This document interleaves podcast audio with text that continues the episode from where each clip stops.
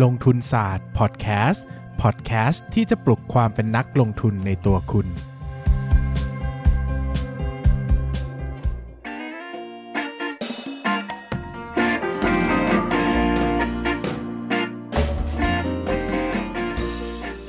สวัสดีครับ ยินดีต้อนรับเข้าสู่รายการลงทุนศาสตร์พอดแคสต์รายการที่จะชวนทุกคน พัฒนาความรู้ด้านการเงินและการลงทุนไปด้วยกัน ก่อนอื่นนะครับก็ต้องขออธิบายก่อนนะสำหรับคนที่ได้ฟังเทปเมื่อวันจันทร์ที่ผ่านมานะครับ เกี่ยวกับเรื่องออคอมเมนต์นะกลางภาคข้อสอบกลางภาคนะครับ ใครที่รู้สึกว่ามันตรงไปเออใครรู้สึกว่ามันตรงไปมันเออมันอาจจะดูแบบ ไม่ค่อยสบายใจที่จะรับฟังการวิจารณ์งานของตัวเองอะนะครับ ก็สามารถนะสามารถส่งเมลเข้ามาได้นะครับ ตอบกลับมาในเมลเดิมที่ส่งเข้ามาเลยว่า อยากจะยกเลิกนะครับไม่ไม่อยากให้คอมเมนต์ออกอากาศอะไรอย่างเงี้ยนะครับเพราะว่าอาจจะไม่ใช่อาจจะไม่สบายใจที่จะฟังนะครับ ก็แจ้งได้จะได้ถอดตัวชิ้นงานออกไปให้นะครับ เพื่อความสบายใจของทุกฝ่ายเนาะนะครับ แต่ถ้าใคร แต่ต้องบอกก่อนนะครับว่าถ้าถอดเนี่ยผมก็ไม่ได้คอมเมนต์ให้ในเมลนะ ผมก็ก็ถอดไปเลยนะครับ ก็แล้วแต่นะครับก็ถือว่าเป็นแชร์ประสบการณ์ด้วยกันนะครับ แต่ถ้าไม่ไม่สบายใจก็อันนี้แจ้งได้นะครับ ตามแต่สมควรเลยนะครับ เข้าเนื้อหาดีกว่านะครับวันนี้เนี่ยเราคุยกันเรื่องหุ้นรอยเด้งนะครับ หุ้นรอยเด้งเนี่ยเป็นอีกหนึ่งท็อปปิกนะฮะที่ผมรู้สึกว่าผมสนใจมากๆนะครับ ตอนที่ผมได้ได้ได้ยินและได้ฟังเรื่องนี้เป็นครั้งแรกนะครับ ก็ต้องบอกว่ามันมาจาก เอกสารที่มีชื่อว่าเอ่อ19 Annual Wealth Creation Study เอ่อ 100x The Power of Growth in Wealth Creation นะครับ ซึ่งเป็นรายงานการศึกษาคุณลักษณะของหุ้นรอยเด้งในประเทศอินเดียในช่วงระหว่างปี 1994 ถึง 2014 นะครับ โดยคุณ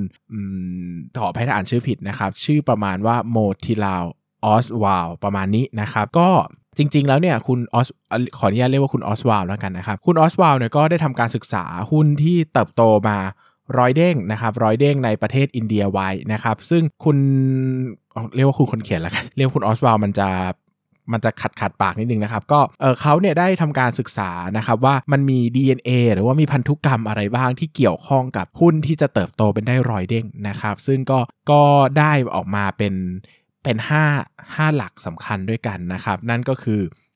size นะครับ quality growth longevity นะครับ แล้วก็ price นะครับ ก็สำหรับใครที่อยากจะอ่านโดยละเอียดนะครับ ก็เสิร์ชคำว่าชื่อว่า annual annual wealth creation study 100x the power of growth in wealth creation นะครับ ได้นะครับ เดี๋ยวผมน่าจะหารูป หรือว่าหาคำแปะไว้ให้ละกันนะครับ ก็เพื่อที่จะได้ได้ไปศึกษาต่อกันได้นะครับสำหรับคนที่สนใจ ผมจะขออนุญาตใส่ไว้ในแคปชั่นของในเพจลงทุนศาสตร์ละกันนะครับ ใครสนใจก็เข้าไปกดดูได้นะครับ หรือว่าความจริง search ใน Google นะครับว่าเอ่อ 100x นะครับ แล้วก็ Motilal Oswal โห ยากเหมือนกันเนี่ย เดี๋ยว เอาเป็นว่าเดี๋ยวยังไงเดี๋ยวจะพยายามไปใส่ไว้ในแคปชั่นละกันนะครับ แต่ก็ต้องอธิบายอย่างนี้นะครับว่าว่าประเด็นเนี่ยมันมีหลายอย่างด้วยกันนะครับ เดี๋ยวผมก็จะสรุปหลักๆ มาให้นะครับว่า 5 ข้อที่เขา concern ถึง หรือว่าเป็นพันธุกรรมหลักของเรื่องราวนี้มันคืออะไรบ้างนะครับ ก็มันจะประกอบไปด้วยอย่างแรกคือไซส์นะครับหุ้นที่จะ เติบโตได้มากๆนะครับหุ้นที่จะเติบโตได้มากๆเนี่ยหคือต้องดูเรื่องไซส์ก่อนนะครับเพราะว่าไซส์เนี่ยจะต้องเหมาะสมที่จะโตด้วยนะครับยกตัวอย่างง่ายๆนะครับอย่างประเทศไทยเนี่ยหุ้นเล็กๆ เลยก็ต่ำพันล้านอย่างเงี้ยหุ้นใหญ่ ๆ เลยก็ล้านล้านก็มีนะครับสมมุติว่าเราไปซื้อหุ้นขนาดแสนล้านอย่างเงี้ยนะครับเราคงจะหวังเติบโต10เด้งร้อยเด้งเนี่ยเป็นไปได้ยากมากๆนะครับเพราะว่ามันจะใหญ่ขับประเทศมากๆ แล้วมันก็ จะต้องมีรายได้มาก ๆ แล้วก็กำไรมากๆ ซึ่งอาจจะเป็นไปไม่ได้นะครับ ก็โดยทั่ว ๆ ไปแล้วเนี่ยหุ้นในตลาดหุ้นไทยมันสักประมาณ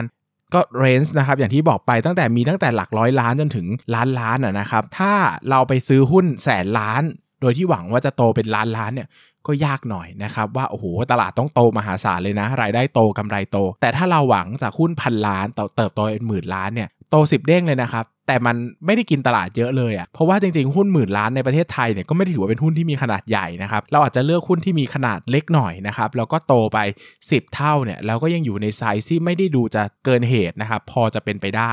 ก็ได้นะครับดังนั้นเนี่ยเวลาที่เราจะซื้อหุ้นนะครับสิ่งแรกที่เราสิ่งหนึ่งที่จะต้องดูใช้คำว่าสิ่งแรกใช้ว่าสิ่งหนึ่งที่ต้องดูก็คือไซส์หรือขนาดของหุ้นนะครับว่า ขนาดมันอะมันเป็นเหตุผลว่าทำไมนักลงทุน หุ้นโกรดอะเขาถึงชอบเล่นหุ้นเล็กถึงหุ้นกลาง เพราะว่าหุ้นที่มันใหญ่ไปเลยอะมันก็โตยากมันเทอะทะนะครับ คิดว่า CPO ที่แบบไซส์ประมาณ 5 0 0แสนล้านอยู่แล้วจะโตไปเป็นล้านล้านอะโหโตยากมากเลยนะ ต้องใหญ่มากๆนะครับกำไรโต 2 เท่า รายได้ก็หุ้นโต 2 เท่าเองอะสู้ไปซื้อหุ้นที่แบบอะไรอะเอ่อ market cap พันล้านเนี่ยโตไป 2,000 ล้านก็ 2 เท่าเหมือนกันนะครับแต่ก็แต่ก็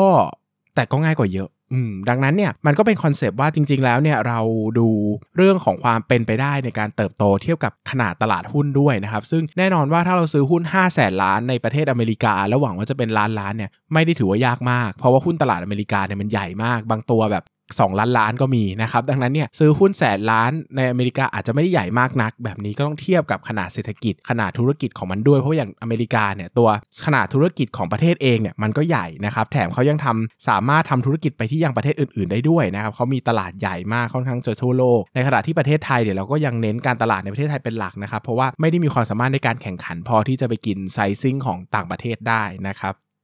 ข้อแรกก็คือไซส์นะครับ ข้อ 2 คือ quality อันนี้ก็เรื่องของคุณภาพ ซึ่งเรื่องของคุณภาพเนี่ยอันนี้นี่ค่อนข้างที่จะทราบกันอยู่แล้วนะครับ ก็ดูเรื่องของความแข็งแกร่งนะครับ ดูเรื่องของพื้นฐานธุรกิจ ความสามารถในการตั้งราคานะครับ ความสามารถในการแข่งขันยังยั่งยืนนะครับ ตรงนี้เนี่ยก็สามารถไปฟังในหัวข้อของการวิเคราะห์ธุรกิจได้นะครับ ไม่ว่าจะเป็นเรื่องของออวิเคราะห์เกี่ยวกับความแข็งแรงนะครับ วิเคราะห์เกี่ยวกับ durable competitive advantage นะครับหรือว่าไปดูวิเคราะห์อุตสาหกรรมก็ได้นะครับ ซึ่งตรงนี้เนี่ยผมพูดไปเยอะมากแล้วในหัวข้อเลคเชอร์นะครับ ก็พูดถึง quality เนี่ยก็คือเรื่องของคุณภาพเชิงอะไรนะปัจจัยเชิงคุณภาพของบริษัท แล้วก็ปัจจัยเชิงปริมาณของบริษัทนะครับ วิเคราะห์งบการเงินอะไรก็ดูไปนะครับอันที่ 3 คือ growth นะครับ ก็ต้องดูว่าตัวธุรกิจเองเนี่ยมีแนวโน้มจะเติบโตได้มากขนาดไหน เออ มันพูดถึงเรื่องว่าขนาด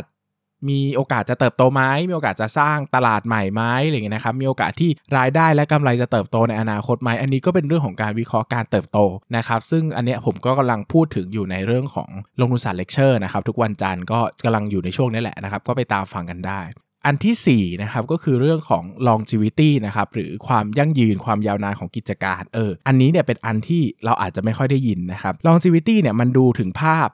เขาเรียกว่าดูเหมือนดูรันเวย์ว่าหุ้นเนี่ยมันจะไปได้ไกลแค่ไหน มีทางให้วิ่งได้มากแค่ไหน อย่างเมื่อกี้เราบอกว่าหุ้นขนาดพันล้าน เติบโตไปเป็นหมื่นล้าน ก็มีโอกาสสูงที่จะเติบโตได้ 10 เด้งใช่ไหมครับ แต่หุ้นพันล้านตัวแรกเป็นหุ้นสมมติว่าหุ้นพันล้านตัวแรกเป็นหุ้น สมมติเป็นหุ้นเอ่ออะไรเดียเป็นหุ้นโรงพยาบาลเออที่มีขนาดสัก 2-3 คูหา เป็นห้องแถวนะครับกับอีกหุ้นหนึ่งเป็นพันล้านเหมือนกันแต่เป็นหุ้นค้าปลีกอุปกรณ์ก่อสร้างที่ขยายสาขาได้เรื่อยๆนะครับแบบนี้เนี่ยถ้ามอง longevity แล้วเนี่ยการที่จะซื้อหุ้นตัวที่เป็นอุปกรณ์ก่อสร้างเนี่ยก็ดูจะ ยาวนานกว่า เออ เพราะว่ามันก็ดูจะขยายสาขาได้เรื่อยๆ เติบโตได้เรื่อยๆ นะครับ ในขณะที่ตัวของโรงพยาบาลเนี่ยก็อาจจะมีไซซิ่งที่มีขนาดทางธุรกิจที่อาจจะเติบโตได้ยากกว่านะครับ แต่ถ้ามองของการอยู่ไปยาวนานเนี่ยก็อาจจะไม่ต่างกันเท่าไหร่นะครับ งั้นขอยกตัวอย่างให้มันชัดเจนมากขึ้นระหว่างอันหนึ่งเป็นธุรกิจ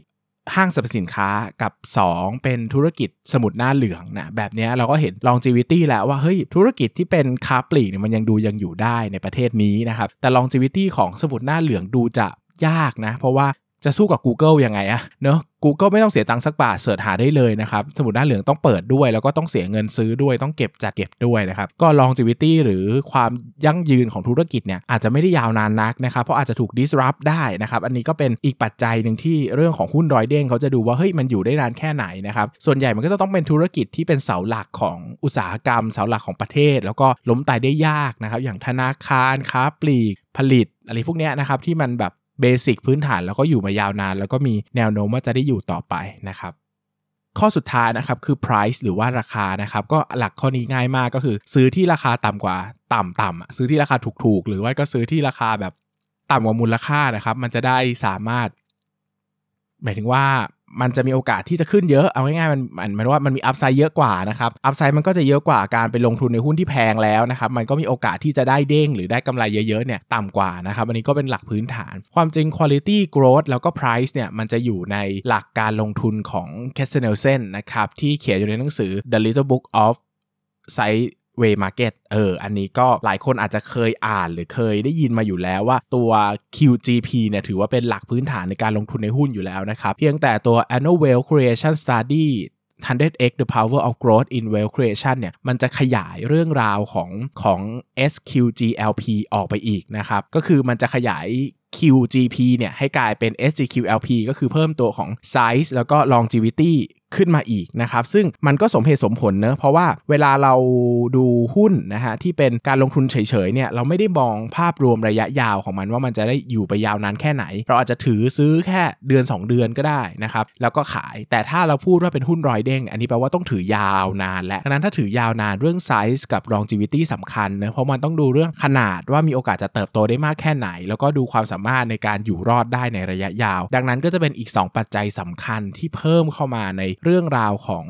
การตามหาหุ้นร้อยเด้งนะครับงั้นผมสรุปคร่าวๆว่าการตามหาหุ้นร้อยเด้งเนี่ยต้องประกอบด้วย 5 ปัจจัยด้วยกันก็คือไซส์หรือว่าขนาดที่พอจะมีโอกาสเติบโตได้ ถ้าเทียบกับอุตสาหกรรมเทียบกับขนาดเศรษฐกิจแล้วนะครับสองคือ quality นะครับก็คือเรื่องของคุณภาพนะครับทั้งเชิงคุณภาพทั้งเชิงปริมาณก็ไปดูพื้นฐานบริษัท 3 คือ growth นะครับความสามารถในการเติบโตนะก็ไปดูความสามารถในการเติบโตของรายได้ ความสามารถในการเติบโตของกำไร 4 คือ longevity นะครับคือการอยู่รอดในระยะยาว หรือความยาวนานของบริษัทของธุรกิจนะครับ อันนี้ก็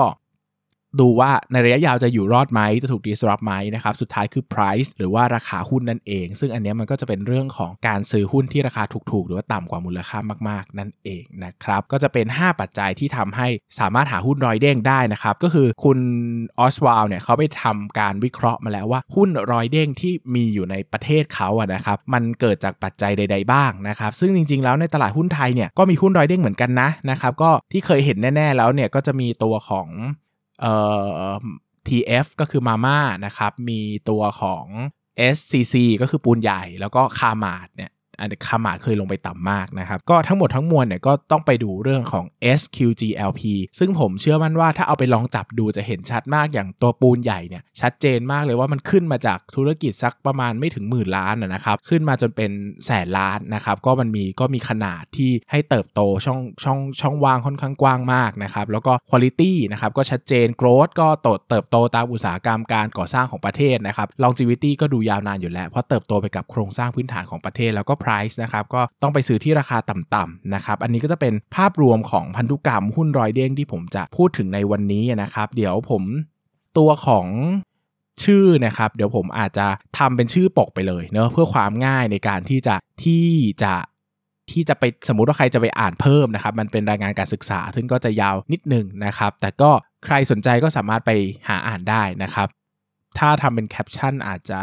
เดี๋ยวคนมาตามอ่านทีหลังจะหายากเนอะนะครับก็เดี๋ยวทำไปใส่ในปกไปเลยนะครับเป็นคำใส่ในปกไปเลยก็ search ตามนั้นได้เลยนะครับสำหรับใครที่สนใจก็ลองดูได้นะครับพื้นฐานนะสรุปอีกครั้งคือลงทุนพื้นฐานดู SQGLP นะครับ Quality Growth Price ถ้าหาหุ้นรอยเด้งก็เพิ่มไซส์กับ Longevity เข้าไปเป็น SQGLP นะครับอันนี้ก็เป็นหลักที่ผมก็มองว่า เอ้ย มันฟังแล้วมันโอเคเลยอะ่ะมันน่าเชื่อถือแล้วมันก็ดูมีหลักยึดที่น่าสนใจนะครับแล้วก็สำหรับใครที่จะไปประยุกต์ต่อยอดก็ใช้ได้ดีเลยสำหรับอันนี้นะครับ เพราะว่าผมก็รู้สึกว่าเออ มันมันมันมีเหตุมีผลอยู่ระดับหนึ่งเลยนะครับ ดังนั้นใครสนใจก็ลองไปอ่านกันได้กับหัวข้อพันธุกรรมหุ้นร้อยเด้งนะครับสำหรับวันนี้ก็ขอบคุณทุกคนมากครับ สวัสดีครับ